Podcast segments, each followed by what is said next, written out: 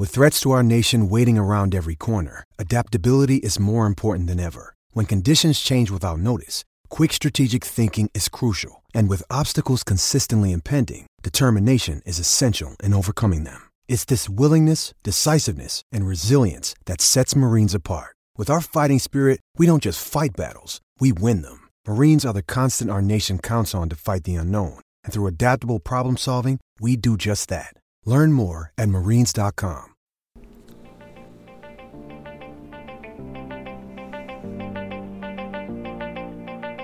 This is your place for all things Detroit Red Wings and all things Chicago Blackhawks. With your hosts, Jordan Linscott, David Barnhouse, Nick LePage, and Tim Stompanato. This is the Stick Blade Podcast.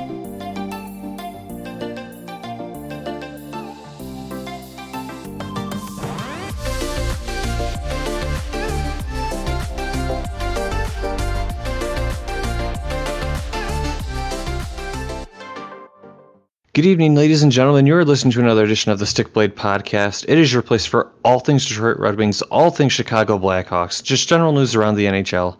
On tonight's show, we got a little bit to talk about, in particular, the Chicago Blackhawks and uh, Vegas Golden Knights playoff series recap.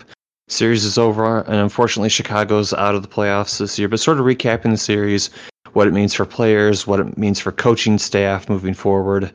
Also, we have to talk a little bit about what it means in particular for Jeremy Colliton, because I mean, this is now another season that the Hawks have not made it deep into the playoffs at all. And still, I mean, running with the core that they have right now, what does that mean for him moving forward? On the Red Wings side of the podcast, we're going to be talking about the fact that Detroit has officially re-upped forward Evgeny Svechnikov to a one-year contract, and also just some rumors floating around that they might be a trade partner for the Toronto Maple Leafs going forward, just with how the flat cap's going to work, the fact that the salary cap's not going to be rising like a lot of teams thought it was, and the fact that Detroit, given their cap situation, might be able to do actual work for them in their rebuild. And then after that, we're going to be talking about some of the other first round playoff series that went down, just some surprises and shocking, I guess, outcomes that we didn't expect. And then we'll also just take a quick look at the series going on right now and just give our general thoughts. And with all that said, I believe that's it for our uh, show schedule. So let's just dive into it, boys. How are you guys doing? Well, you know, there's a lot. I'm still in mourning, but there is a lot to unpack and be excited about for the future. There are concerns, but there's a lot that we can focus on now, which is really, really cool. That's sort of where I'm at in the post-mortem processing phase. Yeah, I'm I'm with you, Tim. I mean, like it's kind of at the point we're recording on Sunday night now. It's all settled in. Uh, you know, if this was recorded on Tuesday night or not, yeah, Tuesday night last week, or yeah, it could have been ugly. But oh yeah, that would have been very uh, fresh. I would have been very. I, I would have been grieving. Yeah, but uh, you know, we're going through the stages in the uh, mourning process, so uh, here we are. You know, a little more cheered up because it's all settled in. But now, uh, the hockey nut I am, this is like one of my favorite parts of the season is the off season. I mean, you get to watch the games, enjoy the team, but you know, this is where the team's built. So I kind of want to just jump right into the Hawks series because I feel like that was the main piece of content that we've had for the past couple weeks, and I just kind of want to break it down. So if you just look at the scoreboard, Vegas won the series four to one, and I have to give it to Vegas. I thought that they were the better team overall, but to be fair, I did not think that Chicago looked completely out of place here. I mean, did we see the explosiveness that has come to be expected from their roster? No, absolutely not. But at the same time, you I think you saw flashes of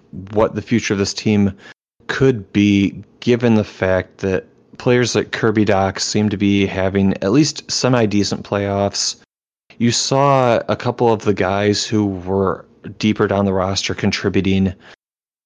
I think while this obviously is a disappointment for Chicago because they want to make it deep in the playoffs like everybody does, the fact that they saw production from the depth of their team is a great sign moving forward. What were your guys' main takeaways from this series? I mean, Yeah. yeah. Oh yeah, go ahead, Tim. No, oh, up, up. You. Start us off. Start us off. Yeah, I'll take I'll take it from here. Uh, I think the big thing you hit the nail on the head. There's no doubt, and I think anyone's mind that Vegas was the better team. They are built for a quintessential playoff run. They're deep at every position. They've got four lines that are wreaking havoc. Phenomenal goaltending, deep defense. But the big takeaway for me was that the Hawks never seemed out of it. For most of our games, it was a one or two goal difference. There were no blowouts particularly, and we saw a lot from our you know young stars. We saw a lot from our depth guys.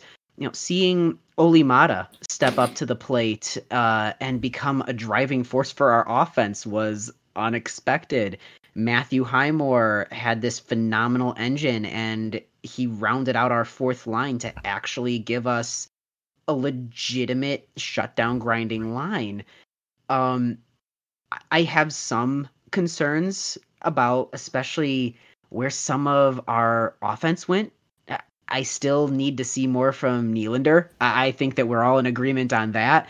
Um, I thought that Strome picked up and adjusted a little bit as the game went on. DeBrincat is still snake bit, but yeah, the fact that we didn't get swept, which was my number one concern, and the fact that we played hockey and hung in there and tangled with the Vegas Golden Knights, who I think are going to win the Stanley Cup. That's a win for me. Yeah, you two guys just hit the nail on the head. Like uh, you both said, they played. They went out there and competed with Vegas night after night. I mean, the biggest blowout game was a four to one game in game one.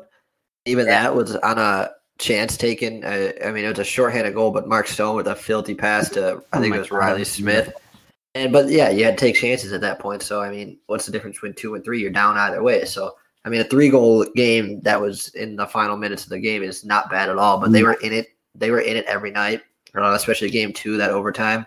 You know, they tied it up late in the second with a, I think it was a couple like seven seconds left, and Kane passing it to Strome, and I thought that got him going. But uh, yeah, in in every game, uh, tough tough to go down. It's all right to still be disappointed. I mean, I know we didn't expect to be here.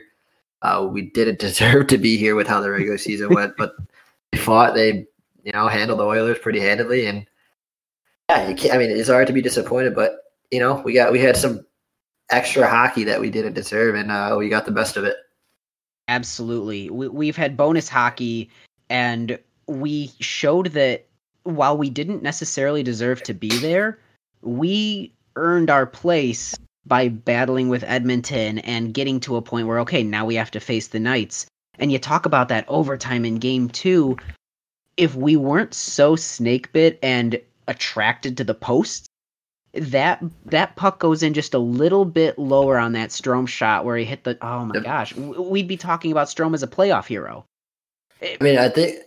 Go ahead, finish your thought. Oh, well, I was just going to talk about like I think we hit like 13 posts or something. That's what I was gonna. That's what I was gonna chime in and say. Yeah, thirteen posts in two rounds. I mean, it's a game of inches. That's that just goes to show, like if hell even centimeters, you put the puck uh, a little bit further I down, hit the crossbar, it'll be crossbarring in or off the post and in. But uh, you know, even guys like Patrick Kane are missing open nets or Oh, hit, hitting posts. his soul just leave him as he missed that net. I oh, my heart goes out to him because he tried a couple times to just will that game to victory and hockey is hockey's a weird sport. Like it doesn't matter how precise you are if the puck is just a little bit physics is weird and it's all about how you get the puck off your stick and it's a game of inches like you said. Yeah, I mean, to think, I mean, maybe if there's fans there, you know, if they're breathing heavy, maybe blow the puck a little bit to the other side. But uh, exactly. yeah, Patrick Kane obviously didn't account for no fans, but no, I mean, all all seriousness, but they need they, they just got unlucky. I mean, I don't want to say it was all luck because Vegas is definitely the better team. I mean, Oh, you've seen it, you've seen it game after game. They were throwing their fourth line against anyone, the third line against anyone. They didn't care. I mean, they could match lines with any any of the Blackhawks line. I mean, Blackhawks have two very solid lines. Vegas has four, and that's the difference in that series. And that's we had a really solid top six. Uh, you know, even with like DeBrincat might not have been scoring a lot of goals, but he was shooting and he was getting Oh, some fantastic game three? chances. He was on fire. Game three, I think. What do you record? Eight shots, nine shots? Yeah, and, and like I think a total of six like of them, grade A. 15 attempts, which is ridiculous. Um, but it's we had uh, our top six is solid. Our bo- our what's it called? Our fourth line has solidified. That third line now, I would like to see Shaw healthy, and I would like to see a third line of Shaw, Strome, Caggiula. And we'll, I, I I think that there's speed on that line. I think Caggiula is a speedy player. Both him and Shaw can get in the rough spots and get into the corners. And Strome, with his playmaking and vision, can set them up for some back and forth. They can give him space. Maybe that's what they need. And we'll get, I'll get into it a little later, but I think you just named two guys that probably aren't on the Blackhawks roster next season. Oh man, that's gonna. Uh, we'll we'll get after Yeah, we recap the rest of the series. We'll get into that. But uh, Jordan, what were your thoughts? I thought it was really interesting, right? Because Chicago, the shot differential between them and Vegas was noticeably different, just very noticeably different in terms of just the number of chances that they had to score goals, their conversion rate with shots, and I mean, we talked about this during the regular season, but the power play just it seemed like it was so hot and cold this series. I mean, the first game just absolutely on fire, and then all of a sudden, just it would be gone. It seemed like it was basically just drowned out. But the one thing that I really liked about this series, it looked like the younger players were taking steps forward.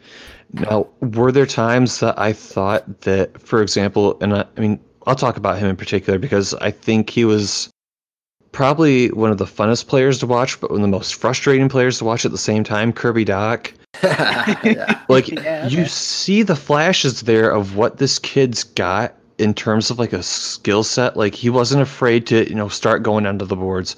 Wasn't afraid to try to play a bigger body game. And at the same time you would see him have these chances and he would just not take them. So you sort of see I think in particular him and Boqvist, these players who have the instincts to bury these great playoff players. You see these guys who, when they fill out their frames, are gonna be able to be impact guys long term, but the experience just isn't there yet. And for me, that was something that I really picked up and I think was great to watch because honestly, Dach did not look out of place these playoffs, I didn't think. And that was the surprise to me. Yeah, you've seen it again. In, I mean, we talked about in the Edmonton series how often we said that he needs to shoot the puck, and you've seen it even more. Uh, you've seen it even more in the Vegas series. I mean, the amount of times that you know the TV is shoot the puck for Kirby. I mean, I feel like a fan at the United Center when we're on the power play. Like, No. he just doesn't shoot.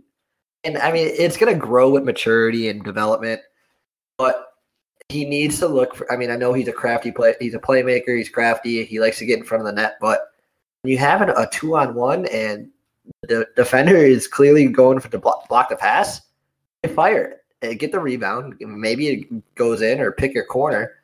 Just, I mean, I, I know, and he played really well. He played great against Vegas. He he was always along the boards, always the second uh, the second man in to attack the puck and help out along the boards. But you know, you got to shoot the puck. But again, it's going to come. It will come with development.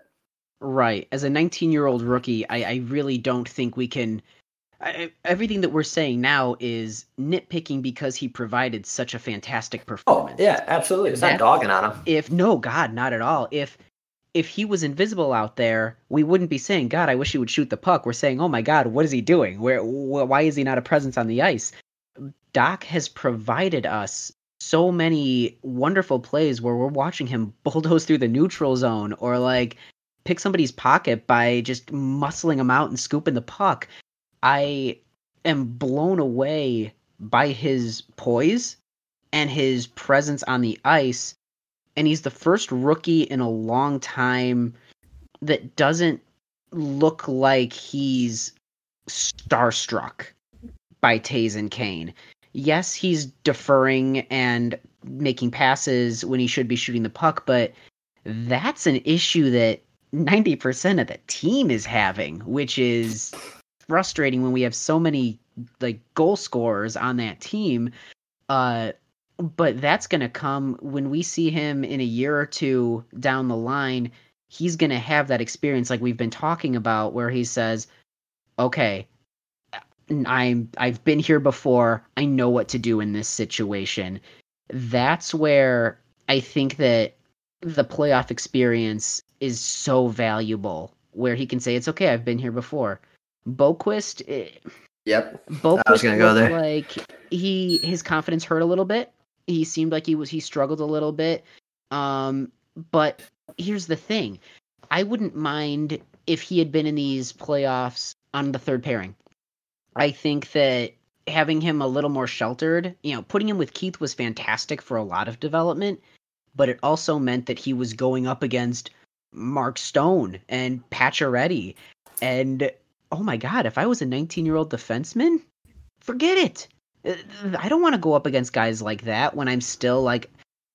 And the thing that I had to remind myself was his development was rushed. He was never supposed to be in Chicago this year. He should have been in Rockford all year. But we had so many injuries to defensemen that we said, eh, man, we're probably not going to make the playoffs anyway. Bring the kid up. Let's give him a year. And then we said, oh, I guess we're here now. Welcome to the playoffs.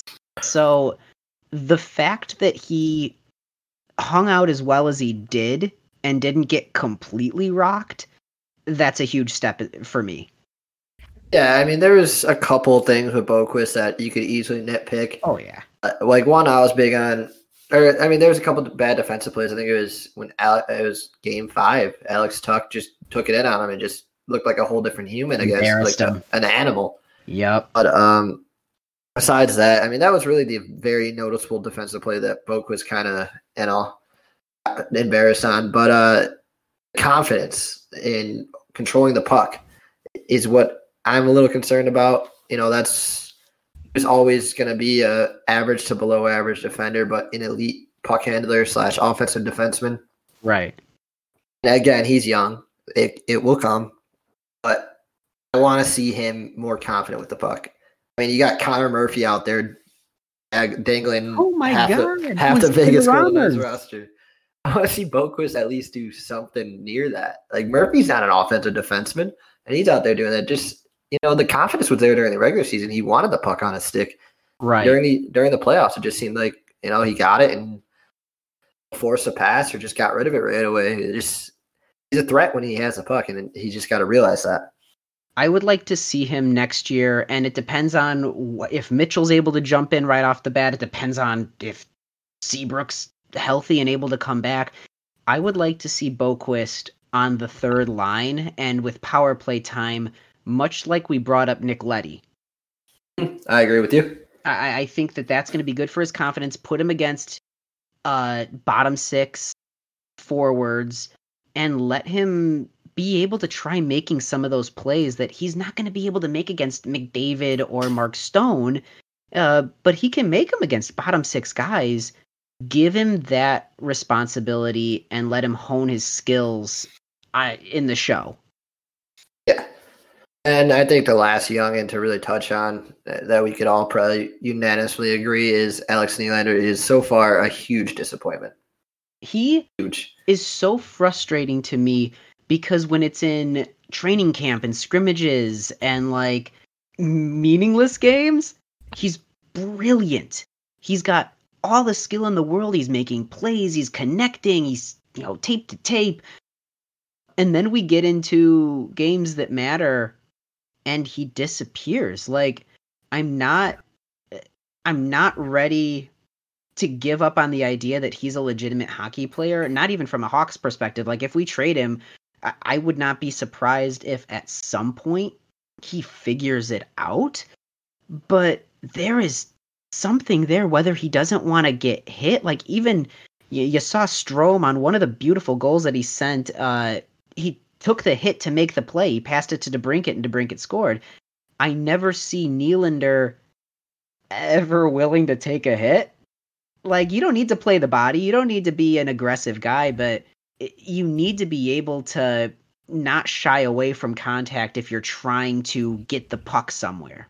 Yeah, he won't fight for pucks. Like if it's No. along the boards, he always finds a way to weasel his way out.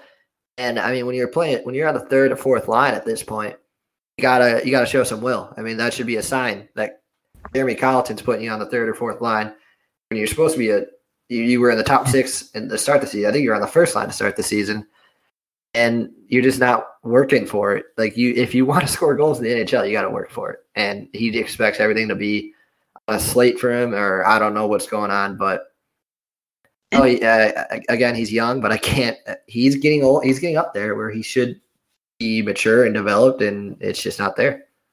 Although the funny thing, like the thing that I keep reminding myself is he's still 21. I think he just turned 22 recently. Dylan Sikura is 24, and there's still people that are like, "Well, Dylan Sikura could have a shot," and it's like, he's 24. Like, there's still time for a lot of. There's still time for Strome to take that next step. There's still time for Nylander.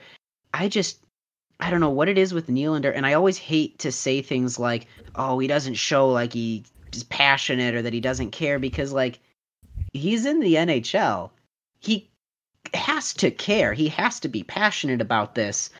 I don't know from a date, uh, Jordan, from an outside perspective, what do you see with Nylander? For me, Nylander's an interesting player. Sometimes you see confidence. Sometimes you see a player who is in their element.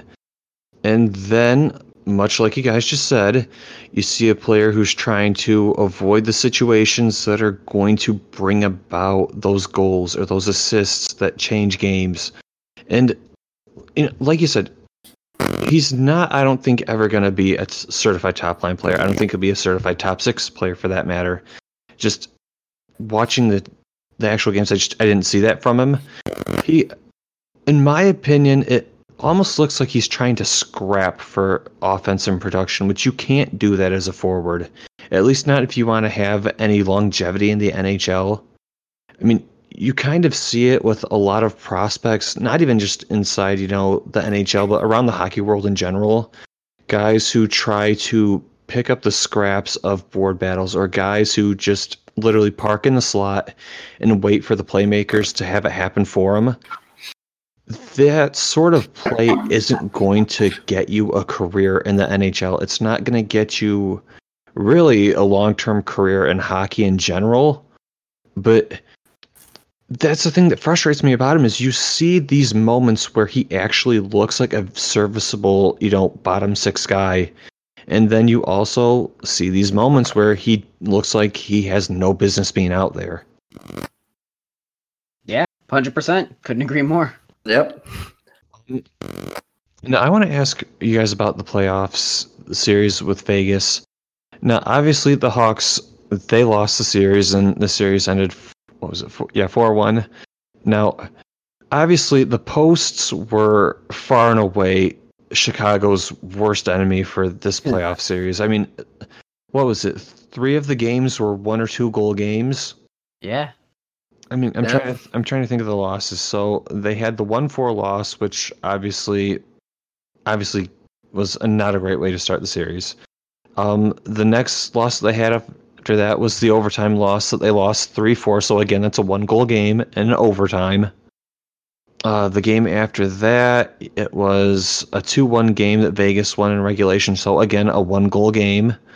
And then they battled back, won 3 1 over Vegas. And then the final game, they lost 3 4, again in regulation. So, three of these five games were one goal games. If the power play clicks more, or even just two of those post shots go in, you've got a completely different series here on your hands potentially.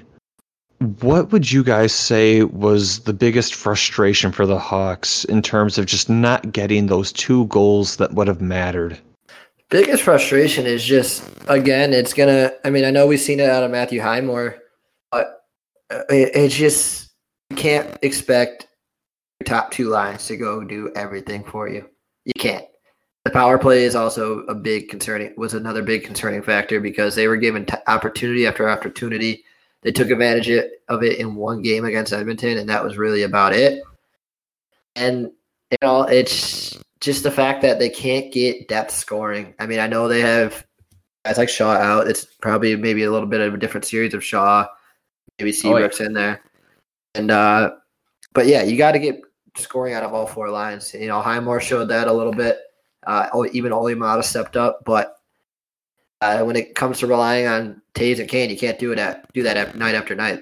Uh, I know they're out of this world players, and you know they're elite top twenty players in the NHL, top ten. It's just tough when you can't get goals out of your third or fourth line.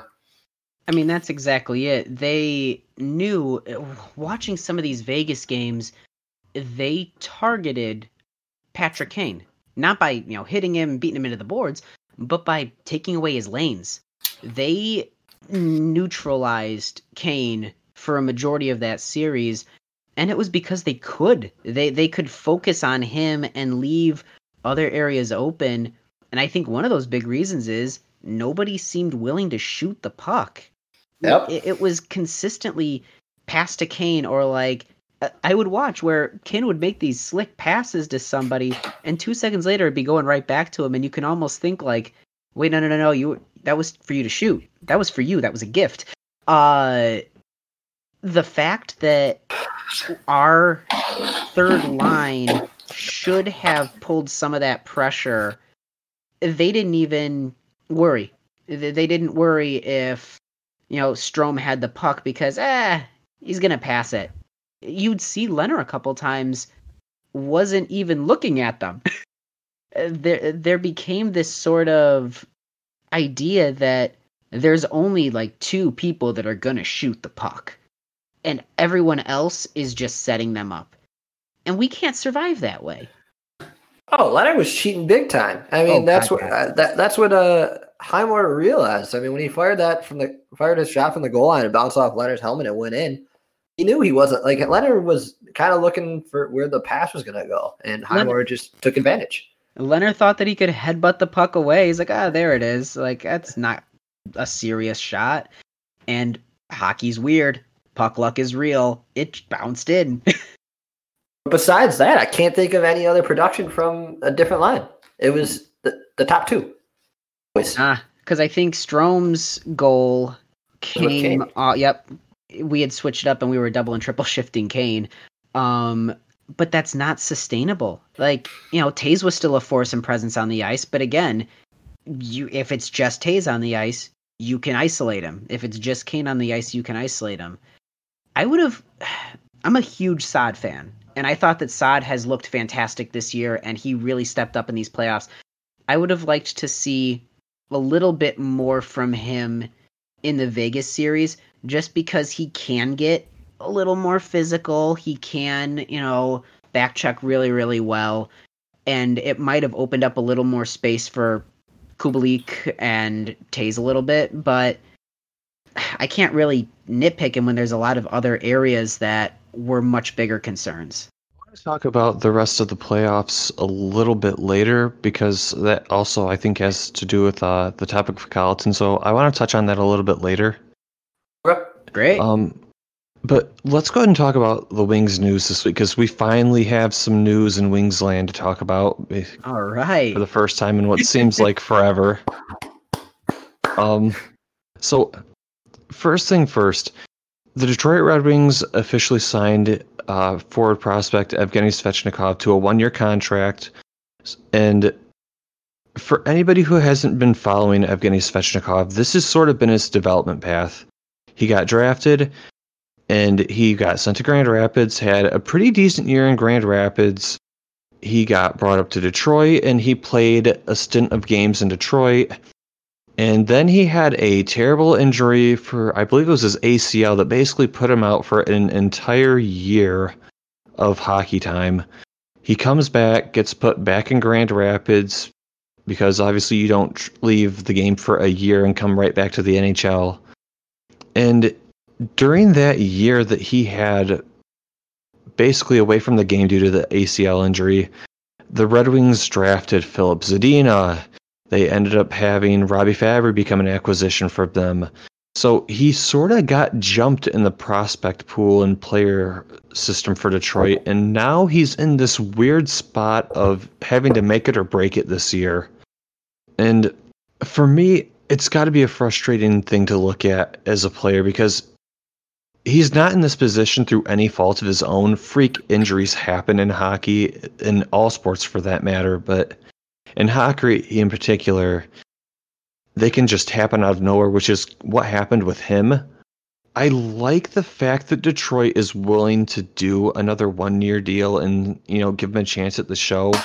But for me, if Detroit's going to do this to him as a player, they have got to be willing to give him middle six minutes. I'm going to be furious if, come hockey time, when the season resumes, whenever it resumes, if I see him on the fourth line playing with guys like Luke Glendening or Justin Abdelkader, if Abdelkader has been married in Grand Rapids, Detroit has essentially given Evgeny Svechnikov an ultimatum of make it or break it in this league. And if they don't put him in a middle six position, which is what I think he needs to actually prove that, because he's not a grinder, he's not a shutdown winger. If they don't do that for him, I honestly think they're doing him a disservice at this point as a player, just for his career, his development, stuff like that. Um, now, Nick or Tim, I don't know how much you guys follow the Red Wings prospects at all or their system, but just from the outside looking in, what do you guys think about this just philosophy and deal that they've made towards him? I, wasn't he wasn't he originally weighing his options to go to the KHL? Um, I believe that's the rumor that was circulating for a while, but might have I'm not sure how much weight there is to that. And also, I mean, if he goes to the KHL, there's also the idea of if he becomes a roster player over there and he's making more than he'll make in the NHL immediately, he could just stay there and then he's just gone forever.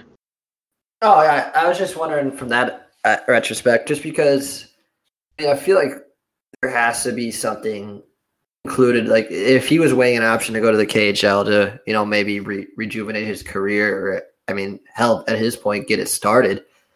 Uh, if he went into the contract negotiations and you know accepted it to be a fourth line player, that's infuriating. But I think if the KHL was a real possibility, uh, then I think he might be seeing him on like third, second line minutes. So uh, but I think this is a fair deal for him. You know, one more year, prove it deal. Maybe get you some real minutes, get you in better opportunities. I think the Red Wings are going to have a better constructed roster next season than they will like this past season. And you're going to see a lot of more of the young guys come up. So if you play him well and he meshes with, I don't know, Veleno, I don't know if Veleno's ready or not, but there's Zadina. Who knows? I mean, there's there's a, a lot of future offensive talent coming with the Red Wings, and if some of those guys call up next season and they click with Svechnikov, you know, maybe his career could finally get going. I mean, absolutely. Again, I agree with everything that you guys are saying. Um, I also think that we have to weigh the possibility that Detroit signed him to this one year deal so they can then trade him because it seems like they have a lot of young forwards and a lot of young scoring or playmaking forwards that aren't necessarily conducive for the bottom six per se, like you mentioned earlier, I don't necessarily, and again, I'm a complete outside observer to watching Detroit, but with your young players that are coming up, with the players that you've got, I don't know how much realistic room there is for Svechnikov to get the chance to beat somebody out because putting him in those minutes would be taking someone else out of those minutes.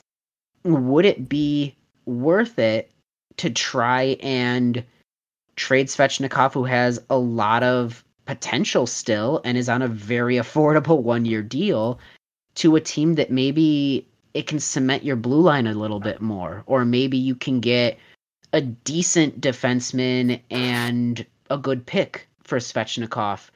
Or maybe he goes to Chicago one for one with Alex Nylander. I wouldn't complain about that.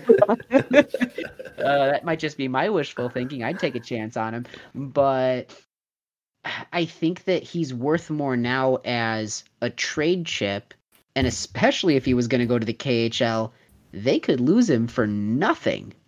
I don't know. Yeah, that, it makes sense, and uh, you know, I'm gonna connect the dots a little more. A team that's very steady on the blue line, and you know, maybe would want an Evgeny Svechnikov is the Carolina Hurricanes. Put him with the, uh, you know, maybe you get a little extra motivation out of, uh, yeah, put him with Andre, and uh, you know, you get something more out of him. And I think Carolina is going to be against the cap because they got Dougie Hamilton coming back, and uh, yeah, they're very steady on the blue line like always. So I mean, it would make sense. And first round picks in this league, former first round picks in this league, are still overvalued even when they have very little playing time. So he still has a, quite a bit of value. Maybe not like a first round pick in return, but like a third round pick and a okay defenseman, I'll get the job done. That's the thing that is kind of, for me. It's kind of like frustrating looking in because, like I said, his spot on the roster hasn't been locked away because of any fault of his own. It's literally right. an injury that it's a freak injury. Like it happens, and Detroit happened to have the hockey gods show them favor and get Filip Zadina through the draft, which sort of takes that weird winger spot that he had in theory not not necessarily set for him, but at the time of his draft, that winger spot was going to be his. That spot that Zadina fills right now. And also just again, Robbie Fabbri, surprise pickup from St. Louis right. who just became great for Detroit. Like you have these two players who came in when you got injured who weren't in the pipeline at the time for your roster spot, you get injured, they fill those spots, and now you're just kind of sitting in limbo. And you didn't do anything wrong. You're not a bad player, but now the roster's full. I mean, my yeah. only thought process could be maybe Detroit does, you know, send Abdelkader or Darren Helm or somebody down to Grand Rapids and plays him strictly on the third line maybe that's what happens. I'm not sure. But I kind of like your idea, Nick, about trading him for like, you know, a third round draft pick and a decent defenseman. Yeah, I mean, he's still like I said, he first round picks will always be overvalued in this league until they show their bust. And you know, Svechnikov just hasn't had the resume at all to prove that that he's a bust. He just hasn't had the opportunities. I mean, it's no no hard feelings in him. I'm sure the Red Wings expressed this to him before. It's just a business. Like it sucks that you got injured, and when it was your time to you prove us that you could be a top six player or top nine player on this team, but you know that's what it is. And now we're doing this courtesy to either play you or trade you somewhere that you could go show that. Well, that's where I think it almost a trade almost makes the most sense for all parties because I like Jordan. Who would you swap out to give Svechnikov the the time in that top six. If again, third line might make the most sense for him if it's going to be a scoring line, but if we really want to see him up there through no fault of his own, other people have stepped up and shown up and now he's just sort of like, "Hey, okay, where's the space for me now?" He he could flourish on another team because he's got the skill sets. It's not like he just didn't produce, he got hurt, like you said. So for me, this is a complicated one because when you look at Svechnikov's AHL numbers, his AHL numbers were actually really, really good comparatively to like the group around him. Like I want to say his Corsi numbers were some of the best in the AHL the year that he was about to get pulled up to Detroit. Like the offensive instincts are absolutely there for him. Like I would almost say that if Detroit were going to give him middle six minutes, because I don't think he's going to get top line play. I just I don't see it happening. Given what Detroit has, I would imagine putting him either second or third line with Valpe- uh, Valtteri Filppula centering him with either Bertuzzi or Zadina on the other wing. Basically, you play Filppula as a playmaker between two scoring wingers. That would be my thought process behind it. Um, if you play him third line or third line wing, you're probably going to play him with Frans Nielsen and either Darren Helm or Robbie Fabbri. Um, unless they put Fabbri back at the center position, which I'm not sure if they'll do that because I don't think he's really a natural center in my opinion. So I'd imagine that would have to be the line combinations I'd give him. Other than that, though, I don't know. Like you guys are saying, where he fits. So I think maybe the trade is what happens with him. It, it makes sense that you'd want to get something for a quality player instead of letting him go to the KHL or mismanaging the fact that there's just other there's just no room. Again, I would like to see something again. You talk about those scoring instincts. It's not realistic, but you know, would you accept like Olli Maatta, William Nylander, and maybe oh, a low pick? Hold on, hold on, backtrack. We got the shitty one. Wait, what? Alex. Oh, yeah, yeah. The the other one. I got really excited for a second when I saw that trade, and then I realized, oh wait, Alex. Yeah, um, Olli Maatta, Alex Nylander, and maybe like a, a low pick. Would that be something you'd be interested in? A, a serviceable blue liner that could help anchor, uh, a kid with potential that you could put on the third or fourth line and not feel like you're squandering him, and a pick for Chicago to get a guy that you didn't have room for anymore? That's a hard one. You know, I I actually think I wouldn't really hate that trade to be honest. And for me, it's Detroit needs to fill out just more players that they can rotate through the roster to, in theory, turn over for picks because they're still in the rebuild phase. Svechnikov would, in my opinion, be given ample chance in Chicago to be a scoring forward. I oh, mean, yeah. you, you put him with a guy like Strome, for example, on the second line, who's a playmaker more than anything else. I think that's a better chance for him to flourish. Um, and the thing is, I mean, Svechnikov is he's pretty much filled out his body at this point in his career. I mean, he's not a small guy anymore. He's very much a big boy. So, I mean, you want a guy who can play big on the boards, who can also score. Definitely. Svechnikov kind of fills that bill for Chicago because I mean, I don't think, at least coming to mind anyway, I can think of anybody in their forward group who it looks to be that true like power forward type guy in the boards for him. I mean, Saad I think is kind of that guy, but I don't think I can think of any other names off the top of my head. I mean, Shaw can certainly do it when he comes back, but we don't have. Uh, Caggiula is able to grind in the corners, but we it's not our that's not the majority of our team. That's not our strong suit, and it showed. I mean, maybe that's a deal that could work because I mean, I mean, I don't hate that deal. I, I, mean, I wouldn't hate it. I yeah. mean, Detroit needs to acquire assets at this point in the rebuild still because they're not done, and I mean, Chicago really wants to move those players and wants to try to pick up something maybe a little bit more stable or just something different, maybe yeah. Svechnikov is that player. And the thing is, he doesn't really hit you guys hard cap wise either. No. Oh, that's uh, what we need going to this offseason. But again, we'll get, I'll get to that later.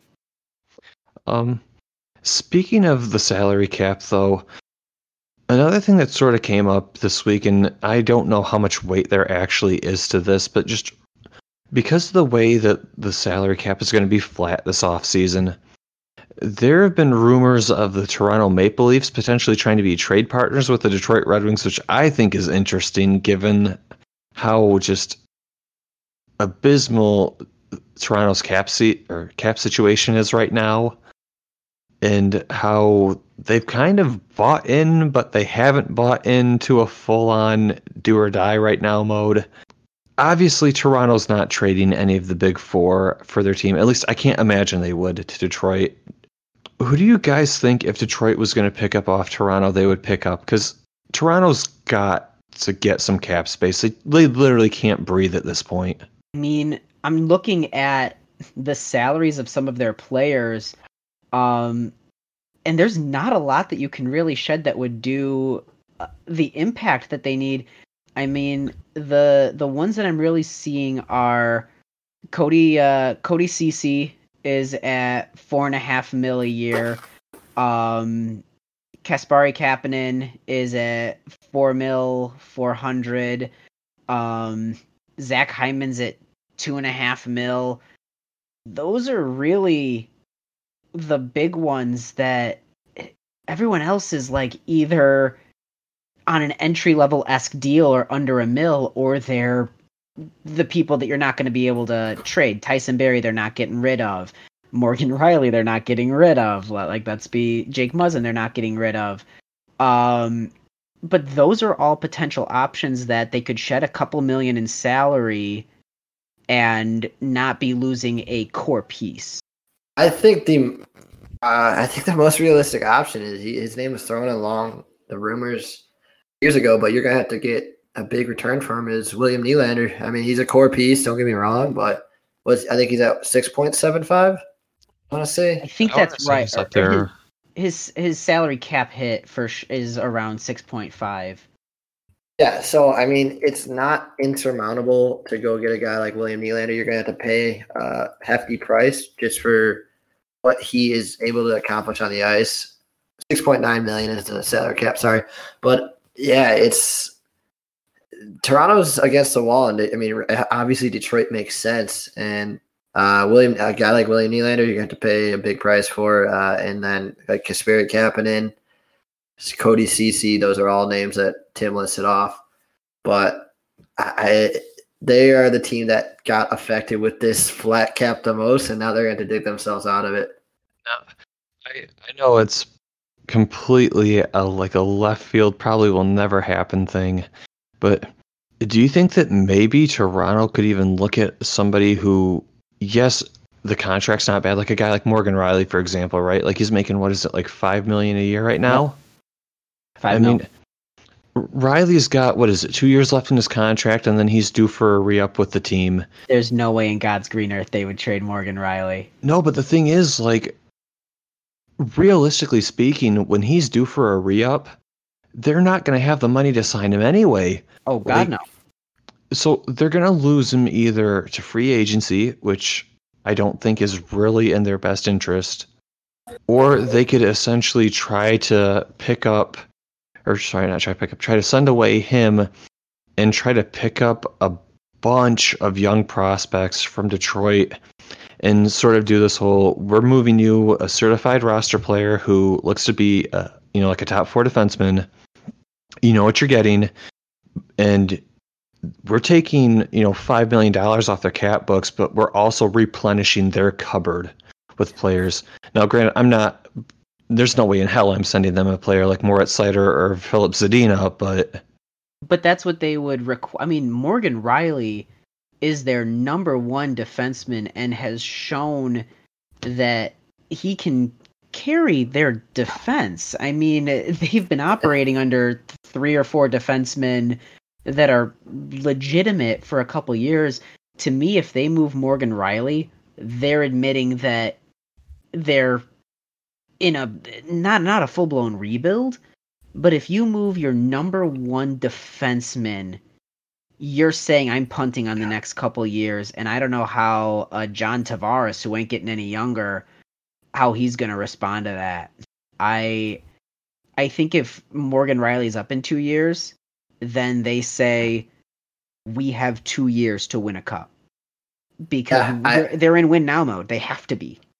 Yeah, Tim's 100% right. I mean, you, you got a stud defenseman locked up at five million for the next two seasons, and not to mention a modified no trade clause kicks in next season as well on his contract. You just you, you gotta you gotta ride it out. I mean, this is your Windows two years right now, unless the I think the cap stays flat for the next two years. So at the end of that contract, unless the cap mag goes up tremendously, you're looking at letting Morgan Rielly Rielly walk. So I mean, that's the situation the Wings are in due to loading up on forward with right. Tavares, Matthews, Marner, Nylander, and the list goes on. But uh, yeah, you can't let a guy like Rielly. You can't trade him, and you know your window's two years. So I don't think he's a realistic option that they can move. Here's the thing, though. I'm also looking at Alexander Kerfoot, who's at five mil a year. I, if I'm, if I'm Toronto, do I move a, you know, someone like Kapanen or Kerfoot because they've got centers. Like, yes, they need a third line center in Kerfoot, but they can get a third line center back from Detroit theoretically. Um, I could see for Detroit if you needed a third line winger, uh, third line uh, winger, Kasperi Kapanen makes a lot of sense. He's a phenomenal like middle six scorer that has that possible that has that opportunity, and he's at four point four. I just this roster is not conducted in a way that it can be either blown up or maneuvered. They're kind of just stuck. Because it's all like entry level or under a mil contracts, and then guys that are four point, you know, four point four or over. They're they're just stuck. They're they just got to take advantage of this two year window they kind of have, and uh, hope they can sneak one Stanley Cup in there. Again, I I need to. When is Andersen up? Is Andersen up in a year or two years? I think it's next season. What do you do? I mean, that might be their big issue. Oh my gosh! You know, let me look at Freddie Andersen's contract right now. Yeah, look look at this because it is it's a, a, reasonable contract, and it's a five-year deal with five million that expires in 2021. Oh yeah, so he's he's up after next year. That and there, there's no way he resigns for five mil or less. There's no way. He can't. Yeah, unless he takes a an outrageous home like an outrageous discount to stay with this team. But we're not seeing any hometown discounts right now from Toronto. And the other thing is this I mean, like, Freddie Andersen, he's been playing with the team for, you know, by the time this contract's over, five years.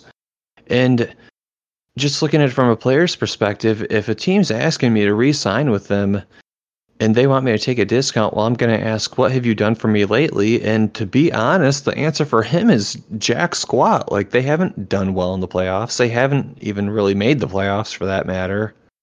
I mean, yeah, they've been first, they've been one and done first round exits. And he remembers a time still when he was playing with the Ducks where they were going to the Western Conference final. They were a force to be reckoned with every year, and he was a big part of that.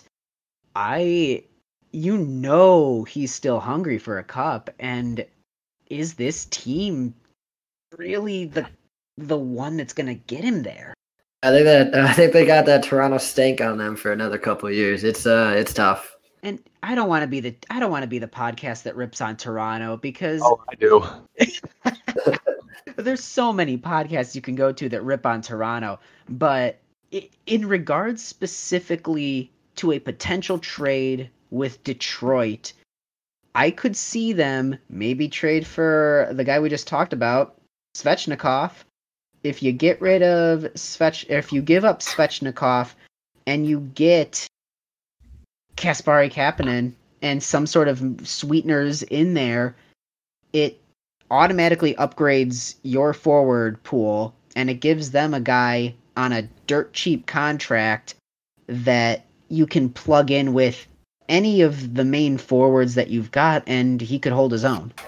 I really think it's so interesting for Toronto. Like, I don't know if, but if you guys didn't watch that video that I sent you this week about like the like the 50 years of failure for the oh, for the Maple Leafs, please do yourselves a favor and watch it's that. Rough.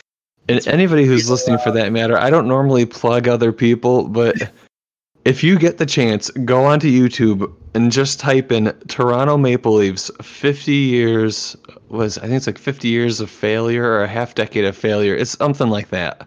No, half a century of failure is I think the actual title of the video, and they just document how the Leafs have just not been good for 50 years. It's a fantastic, fantastic case study in how not to run a club. Makes me feel better about the Hawks.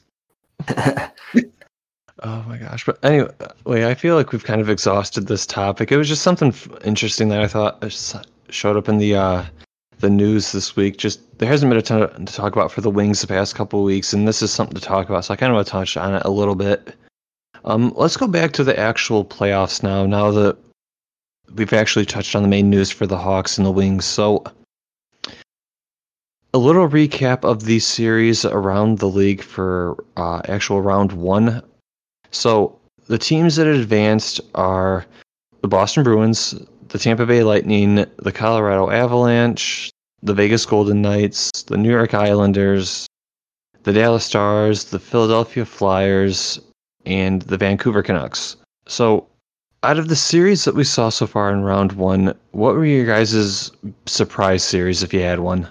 Biggest surprise, hands down. This is gonna sound weird, like if none of the stuff that happened already happened. But the Boston Bruins. I thought the Carolina Hurricanes were going to be a team to be reckoned with in general, even with everybody healthy and every, all things considered. But Boston lost Tuukka Rask after game two. Yeah, he opted out of the season and left the bubble. David Pastrnak was hurt for, I think, three games. And they were also dealing with, I think, a couple other injuries. I think Ondrej Kase was hurt for a little bit. So, I mean, with, you know, you have two very good wingers out. I mean, David Pastrnak, a top five player in the league, and you lost your starting goalie.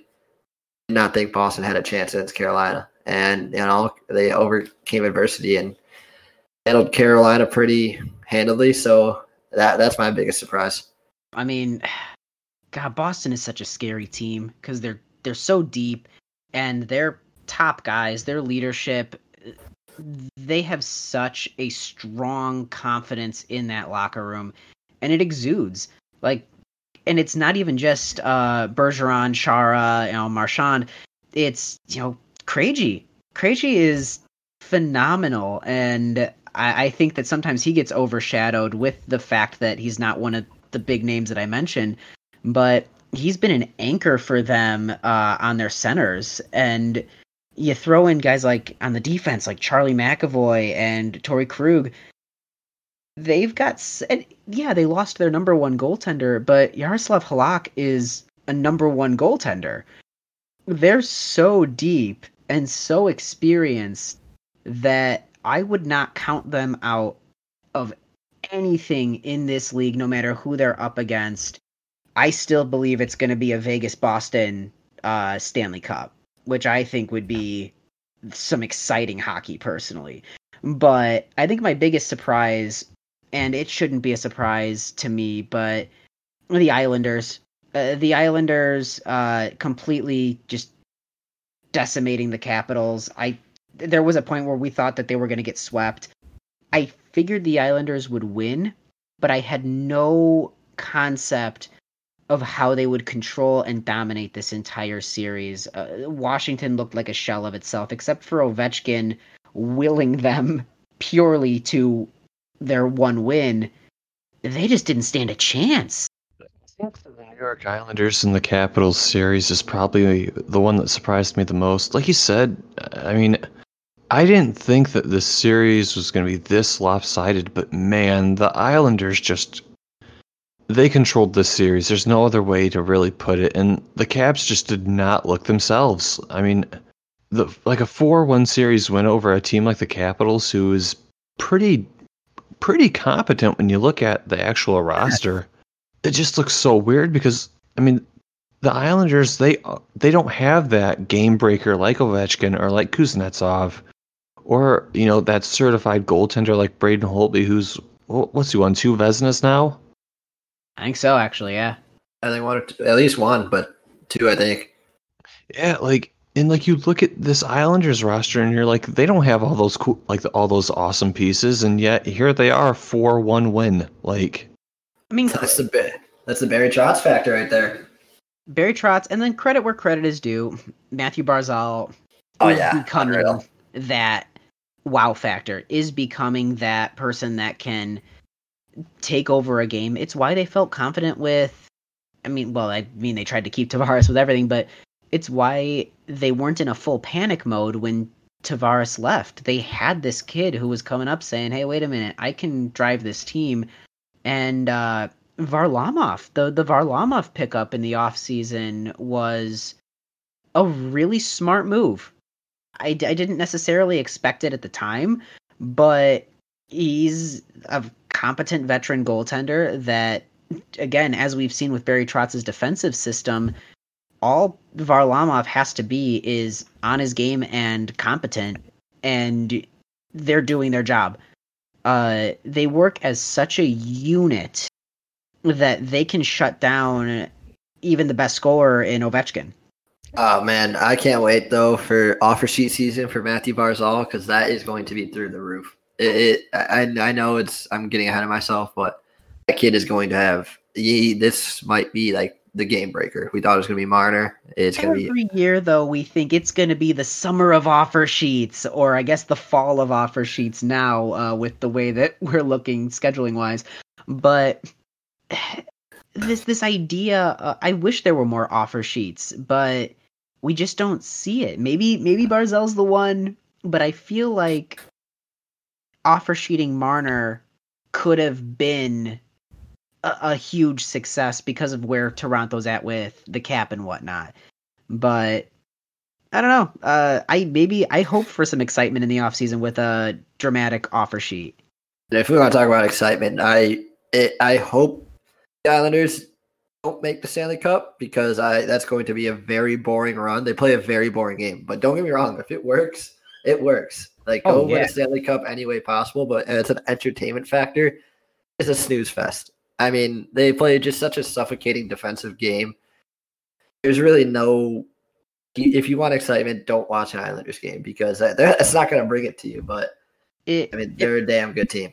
it reminds me of when the island well, not the islanders uh when ottawa was in the eastern conference final in 2017 and they got their way up there and battled the penguins uh and oh my gosh it was that same sort of like setting up the trap shutting down in the neutral zone. You had william uh you had Erik Karlsson just decimating as a defenseman.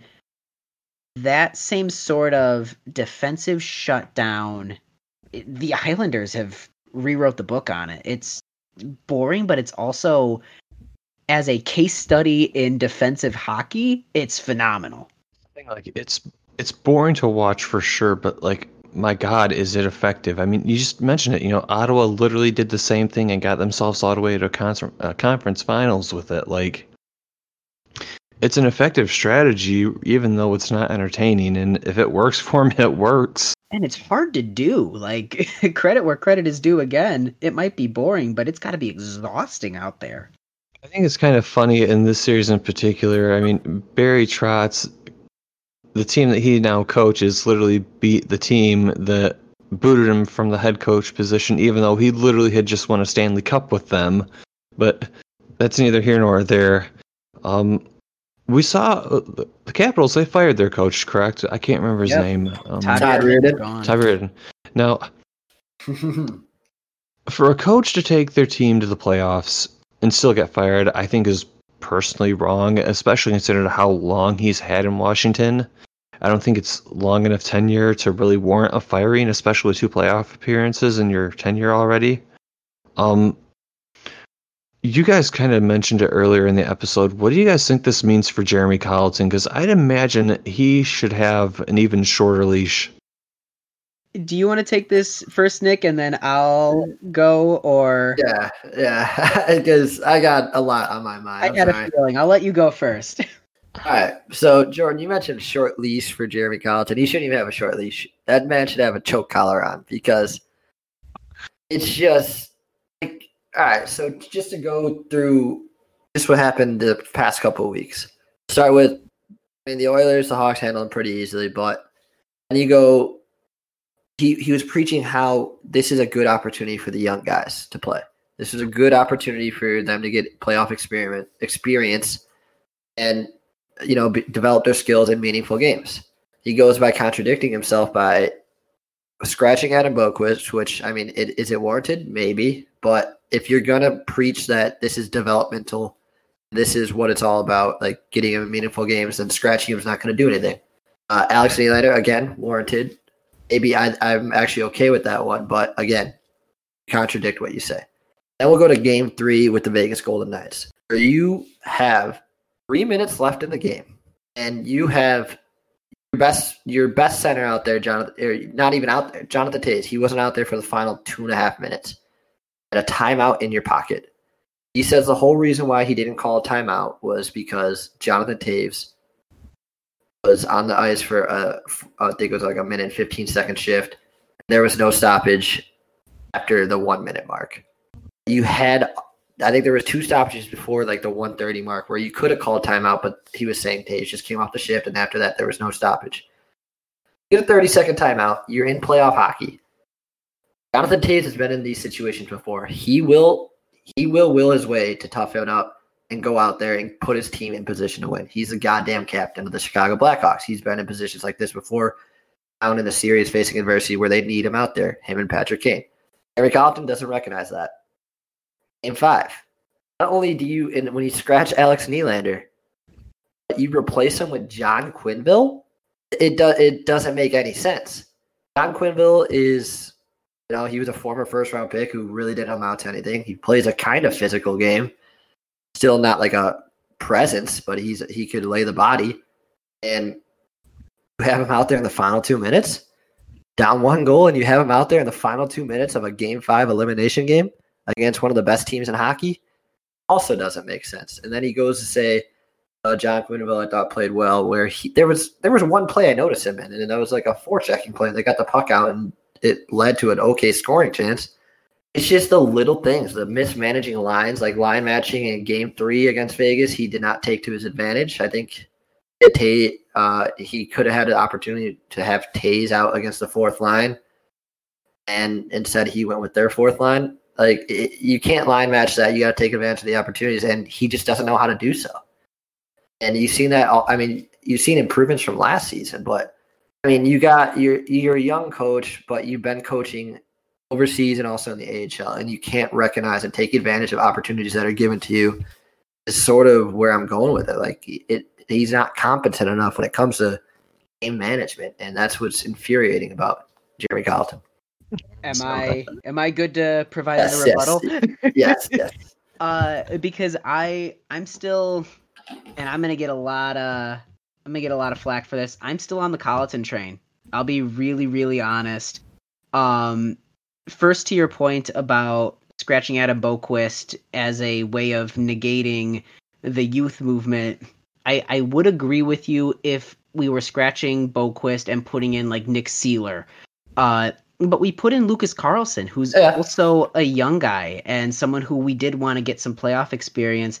He looked super smooth and really good in his regular season games that he got in with us. He's going to push for a potential roster spot next year.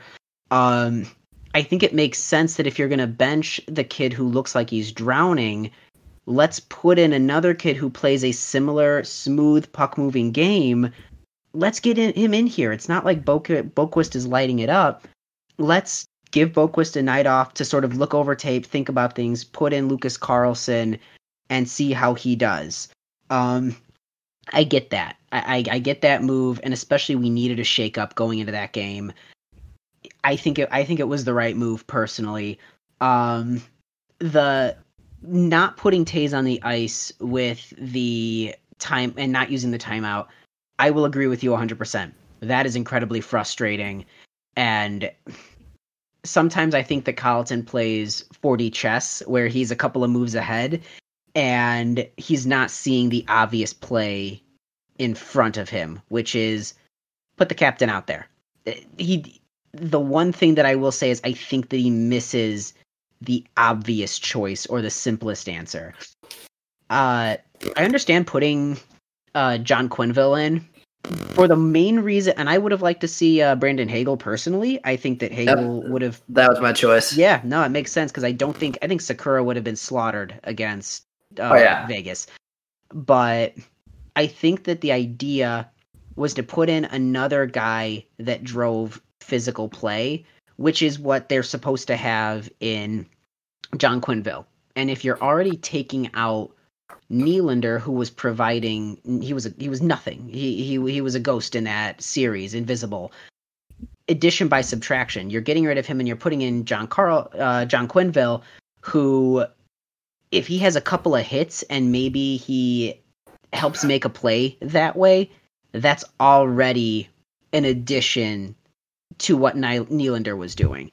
Um, I wish he hadn't been stapled to the first line. That's a puzzler for me, but I also would have made more sense on the fourth. Yeah, uh, or yeah, bump Highmore up to the third line, put him on the fourth, or put uh, Quenneville on the third line with Strome, and maybe Quenneville makes a little bit more room for Strome to make plays.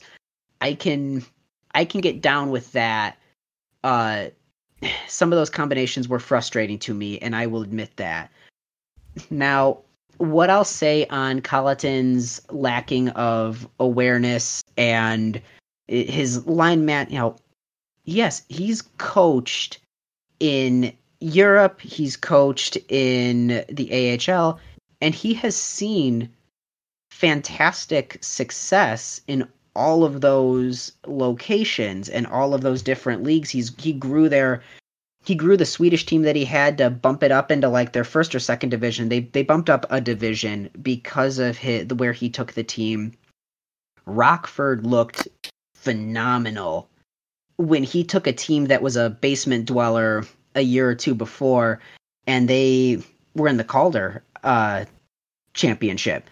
Like that's phenomenal. I think that we brought him up a little too soon. Um, I think that when in regards to his leash, or I think you called it like a choker or something like that. Yep. I I am 100% behind giving him another year. Uh, his first year up was an impossible task. We got rid of Joel Quenneville, who is beloved by everybody in Chicago, and then brought Colliton up and said, "Hey, see this roster that Quenneville couldn't win with? You're gonna win with it." And he's like, mm-hmm, "Okay, I'll try." Uh, he didn't have time to implement anything. It was a decade of muscle memory in these vets that all of a sudden they had to start changing things and I think uh, Crawford had another concussion that year. Uh, so that year's a wash. And then he gets his training camp the next year, which is fantastic. But then we also see series of injuries to guys that we really needed, like Shaw out for the year, de Haan out for the year, who was brought in to help solidify our blue line. Uh, Seabrook out for the year, who, yes, he was fluctuating uh, whether he was in the lineup and out of the lineup, but he's a huge presence in the locker room as well. And I do want to point out that Colliton was willing to bench Seabrook when he deserved it. it from the the play perspective, Colliton's been seen to make some hard decisions. Sometimes he's a little stubborn with his line changes, but or with his line matchups and whatnot. But the one thing that I keep reading about him, and whether it's people that he's worked with in the past that have been interviewed or interviews with players, it sounds like he genuinely is this communicator who is willing to adapt his style and he listens and he is constantly watching tape and hockey and changing things up and is willing to try things and I think that we have to give him another year to to sh- start growing this team. Uh, it's he was put in an impossible decision, and the thing that I have to keep reminding myself is we weren't doing great under Quenneville in the last couple years. It clearly, if if we had been, he would we wouldn't be in the position that we're in now. I love Joe Quenneville from the bottom of my heart, but a new change is a new change and we have to give it a little time. I think the players have bought in. I think that they're on board. They're clearly trying. We got to give him another year to see where he's actually at with this. I think a big influence on my reason, like to get off the train as quick as possible, is just due to the agent coaching class with Laviolette and Gallant and now Todd Reirden. Uh, and I mean, Reirden's done some great things with Washington. Sure, he's got outplayed in the first round the last two seasons, but you know, this year Trotz factor, just Trotz just out coaching, and uh, last year was Carolina, who was just a dominant force. But also just you know, like the little things during the regular season, how he the failure to pull a goalie when he had to, or was, he pulled a goalie too late. I think the man on man defense is going to need some work. I don't think that's going to fly with the talent that the Blackhawks go against. And little, uh, I had one more thought. Oh, Yeah. and then like dump and chase with like your top two lines. Sure, it might work for a fourth line grinder role that will go get the puck. But when you guys have like when you have guys like Strome or DeBrincat, they're not going to go battle for like they're not going to win. They'll go battle, but they're not going to win a puck battle along the boards. I think uh, you've seen it during December when Colliton just let them like the end of December. Colliton just let them play, like go let- it fly out there, and they were you know, they're controlled zone entries. They were on like a seven game win streak at that point where they were just controlling the puck when they entered the zone. And if he goes to that, well, like if he goes the controlled zone entries, I think they'll succeed. And that's what they should have done against Vegas. And but you've seen a lot of dump and chase where they couldn't win those battles. But, I uh, oh good. And no, I mean, in the end, I mean, I'm not going to be infuriated if they keep Colliton because I understand you got to trust the process, but uh, I think you also have to take advantage of opportunities when the window's there. I I just don't feel that Todd Reirden is going to be an upgrade from Colliton. I, I really don't. Um, I, I think that they're in a very similar position, and I think we would be swapping out one for the other. Um, and I'd rather keep the guy that at least they know, and there's a little bit of stability there. I'm not a big fan of Laviolette. I, I honestly have never liked Laviolette, and just from again, I, I haven't liked him, but then just from the recent stuff from this year about like his form of motivating and his form of coaching, I don't think that that's going to be super responsive in the Hawks locker room, frankly. Um, I think that, yeah, I, I just want to see, I just want to see another year before I reserve my judgment. Um, it- it'll be interesting to see what we start to move to I I don't think that any system that we would have used would have beaten Vegas because Vegas was just hand over fist the better team. I I think that if it was another team like Edmonton, we would have been able to beat them. But I, I think we could have beaten the Stars. I think we could have beaten Calgary. Um, I don't think we would have beaten Vegas or Colorado. That's fair. Yeah, no, I we'll see what happens next year because maybe I, I hope in my heart of hearts that he comes back to this and says, okay, new training camp, let's implement this hybrid system where we can't just give up 100 shots a night, but also you should be free to fly high and score your goals and shoot. Let's see the combination that him and the veterans come up with because I think that there's going to be more interaction with Toews and Kane. And by the end of this year, by the end of year three, I'll actually be able to have a picture that says, okay, this is where we're at with him. But for the time being, I think he's got a long enough leash that he's going to have all of next year.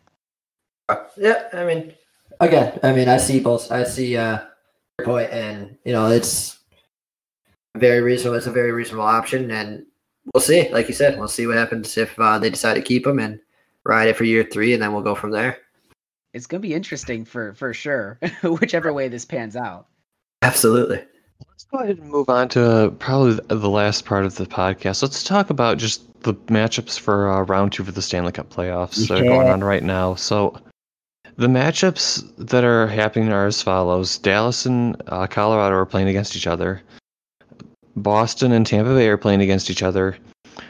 Vancouver and Vegas are playing against each other, and the Islanders and Philadelphia are playing against each other. So those are the four matchups in the second round. Now, of these matchups that are going down, I think personally the Vancouver Vegas one is my favorite one. I think that in terms of just pure entertainment factor, this one is the best one to watch because you've got just a team like Vancouver who is not ridiculously loaded but is just good. You've got a team like Vegas who is just built for deep playoff run. I think that's probably going to be my favorite one to watch in particular. What's your guys' series in this group that you're looking forward to watching the most? I think that the the Boston Tampa series is going to be. I- think it's going to be fantastic. You've got the Bruins, who I've already talked about. I really don't like pumping Boston's tires as much as I seem to. uh, throughout the last couple episodes, but it's hard not to. They're a ridiculously talented team, and a lot of there's a lot to be excited about with them. And likewise, the Lightning are ridiculously deep. You've got you know Point and Kucherov, like they've Vasilevsky. You know their defense is phenomenal. I think that's going to be the powerhouse matchup in the East. Uh, because I think the Islanders are going to beat the Flyers. Um, and I think in the West, I think this Avalanche are going to beat the Stars, and I think that Vegas is going to beat the Canucks.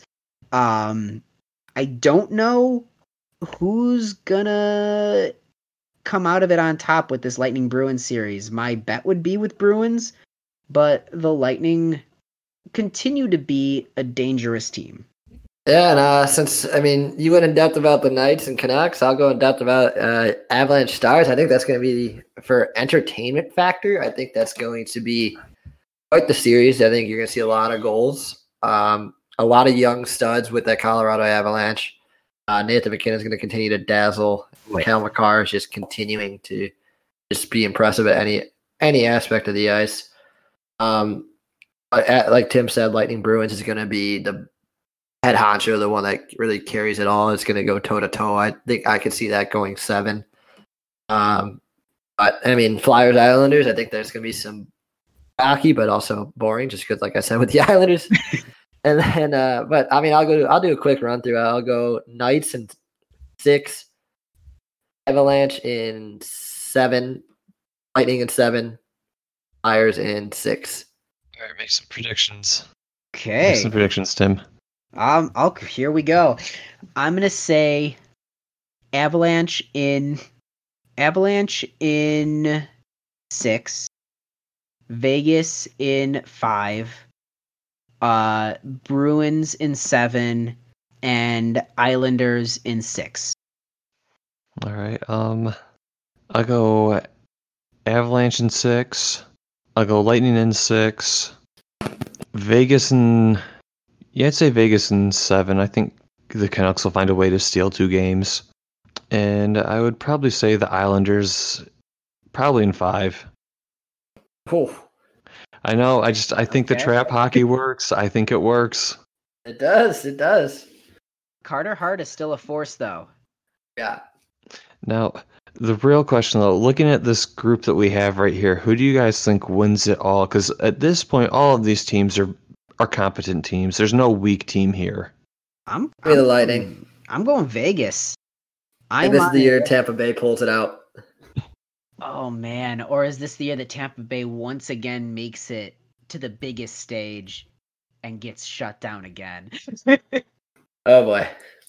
I want to see Vegas versus Boston in the oh, So finals because you'll have two dream. teams who have who have literally sniffed the finals within the past three years going at it. So at least one of the clubs, and hopefully this is Vegas, ends up getting the W and actually getting like that taste of success.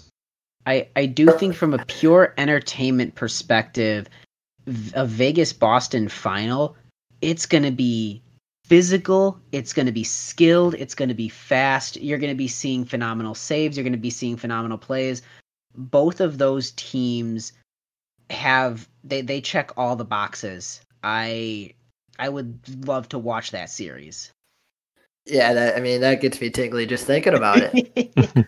but I mean, for a bias aspect, I want uh, I would love to see Vegas win just for Robin Lehner. Yeah. I, I mean, I, I'm I love Robin Lehner. I mean, he was only here for uh, what three four, three quarters of a season, but you know, to see Robin, you know, he, he's dealt with some mental or anxiety issues, and depression, and all that, and yeah, to see him co- overcome it all and out battle Marc Andre Fleury and lead Vegas to Stanley Cup would be awesome. Well, speaking of that, did you see what Fleury's agent tweeted out? Man, oh, the picture bad, from right? getting impaled with the sword. with DeBoer's name on it. Oh man, Like that's so bad. His agent could be in. I I was reading one of the things. His agent could be in a lot of hot water for like causing a controversy and distraction in the middle of a playoff series. I I was shocked to see that. Yeah, especially without Fleury's approval. I mean, Fleury came out and said, "I didn't like. I have no feelings like that. I just want to come out here and win." Right, and Fleury's done that before with Pittsburgh, where he's taken a backseat and he's been professional and respectful. Like, there's no way that that's Fleury. That picture is, uh, it's a like, it's It's a gut wrenching. It's it's a bad look. I mean, there's no other way to put it. It's a that's a bad look. And nobody needs that. It doesn't help Fleury. That only just stirs it up. And it's not like Vegas took Fleury and said, "We don't need you anymore. Go to the AH or go ahead and just you know start sending your gear home. You're not playing anymore of these playoffs." Like he's still sitting there ready to sub in for the goaltending position. And if Lehner loses the starter position somehow, he's gonna get that himself. He's a proven starter at this point. He beat the Hawks in the game that he played for us in the first round. Like, it's not like he hasn't played. Yeah, Oh, that's just such a bad look. it was brutal. But I mean, we're on the topic of goalies, Jordan. Before you close us out, I just had some uh, words. Uh, if you know, with all the question marks in the air, and God knows what happens this offseason with the salary cap staying flat, the Hawks really against the cap. I just wanted to. I mean, if this if we seen the last of Corey Crawford in a Blackhawks uniform, I just No I, way. I, I hope not. I hope not. But I mean, it, it could always be the case. I don't see him going anywhere else. But you know, if they can't find a way, I mean, he was always always the most underappreciated goalie in the league, top five goalie, hands down. And you know, hopefully, it's not the last one. But if it was in a Blackhawks jersey, I mean, for everything because that. I mean, what he's done for the Chicago Blackhawks is just you- can't compare it to anyone else. Oh, hundred percent. I was calling Crow for Conn Smythe just watching him play during that series with Vegas. Yeah. Uh, we don't win the the one game that we won. He faced forty nine shots on goal. Uh, that's brutality, and he stood on his head for us. No, I truly believe that we will see Crow back next year. Uh, if not, I mean, I've got my theories. We can talk about potential goalie stuff on another day. I think we're we're running to the end of our course with this Yeah. one, but uh, I would be happy to talk about that in the future. Yeah, well, I mean, I, that was what I was get, hinting at earlier, but yeah, I think we should cover it as time gets closer. But uh, yeah, I just give one little uh, thank you to Crow just in case, uh, because I know my brain gets off the rail sometimes and I might forget. So yeah, Yeah. just want to do that. Absolutely. I mean, he was a key piece of Chicago's roster during you know the resurgence of the Cup runs. So, like you said, I mean, it's it's something notable. I mean, that's that might be you know like a big piece from their roster leaving. I mean, you have to wonder, you know, does Chicago win those cups without him? Do they get into the position to win those cups without him? And I mean, that's a player who you have to at least on some point respect whether you thought he was you know one of the best goalies in the league or not i mean the fact is he was insanely good for chicago and like i said just a key piece of that success that they enjoyed 100%. Very well said. um i think that's going to be it for our show though tonight i think that's all the topics that i had on the schedule for us um, as always, we'd like to thank you guys for tuning in to listen to this edition of the Stickblade podcast. Uh, as always, if you want to get in touch with us, there are always plenty of avenues for you guys to do that. We've got Facebook, we've got Twitter, we've got YouTube now. Um, you can obviously follow us on SoundCloud or iTunes as well. Those are the avenues that we usually publish the podcast out. Um, I'm going to potentially look into setting up an Instagram for the podcast. I've just been sort of swamped with work, so it's been keeping me occupied. Um, and then there's also obviously the snail email at this point, not the uh, the most popular means, but still it's another avenue to get in contact with us. So the email address is stickbladepodcast at gmail.com. The Twitter handle is at stickbladepod. And then, obviously, if you want to find us on YouTube, just type in the Stickblade Podcast, will pop up. And SoundCloud, iTunes, again, just give us a like, a follow, however you want to listen to the podcast. We really appreciate interacting with you guys. Um, unfortunately, no fan mail this week, so that's going to have to be a uh, segment that we skip. But I feel like this was a great episode, and I really had fun. I mean, it's it's unfortunate now that the Hawks are out of the playoffs and the Wings have been out, so there's no dedicated Hawks or Wings news on the horizon at the moment. But nonetheless, just thank you guys for tuning in to the show with us, especially during this whole COVID shutdown, because it's it's something that I I can't speak for Nick or Tim, but I at least I look forward to doing every other week, at least right now during the shutdown. Oh yeah, Absolutely. Love it. I mean, I mean, and that that's what probably you could expect going forward now with no Hawks games going forward. So I mean, maybe every two weeks now. hmm And I think that's pretty much going to be the plan moving forward. Is we'll record every two weeks unless we have just some major piece of news come out throughout the NHL. Um, but anyway, yeah, I think that's going to be it for this episode. Um, as always, we appreciate you guys again for tuning in and listening to the show. It's this is a at the end of the day a podcast that is by fans and for fans. Uh, there's no corporate sponsorships. There's no advertising deals or anything like that. So we really appreciate you guys just tuning in and giving us your ears. And as always, you guys take care of each other, take care of yourselves, and stay safe. Thank you. Chris C, come on.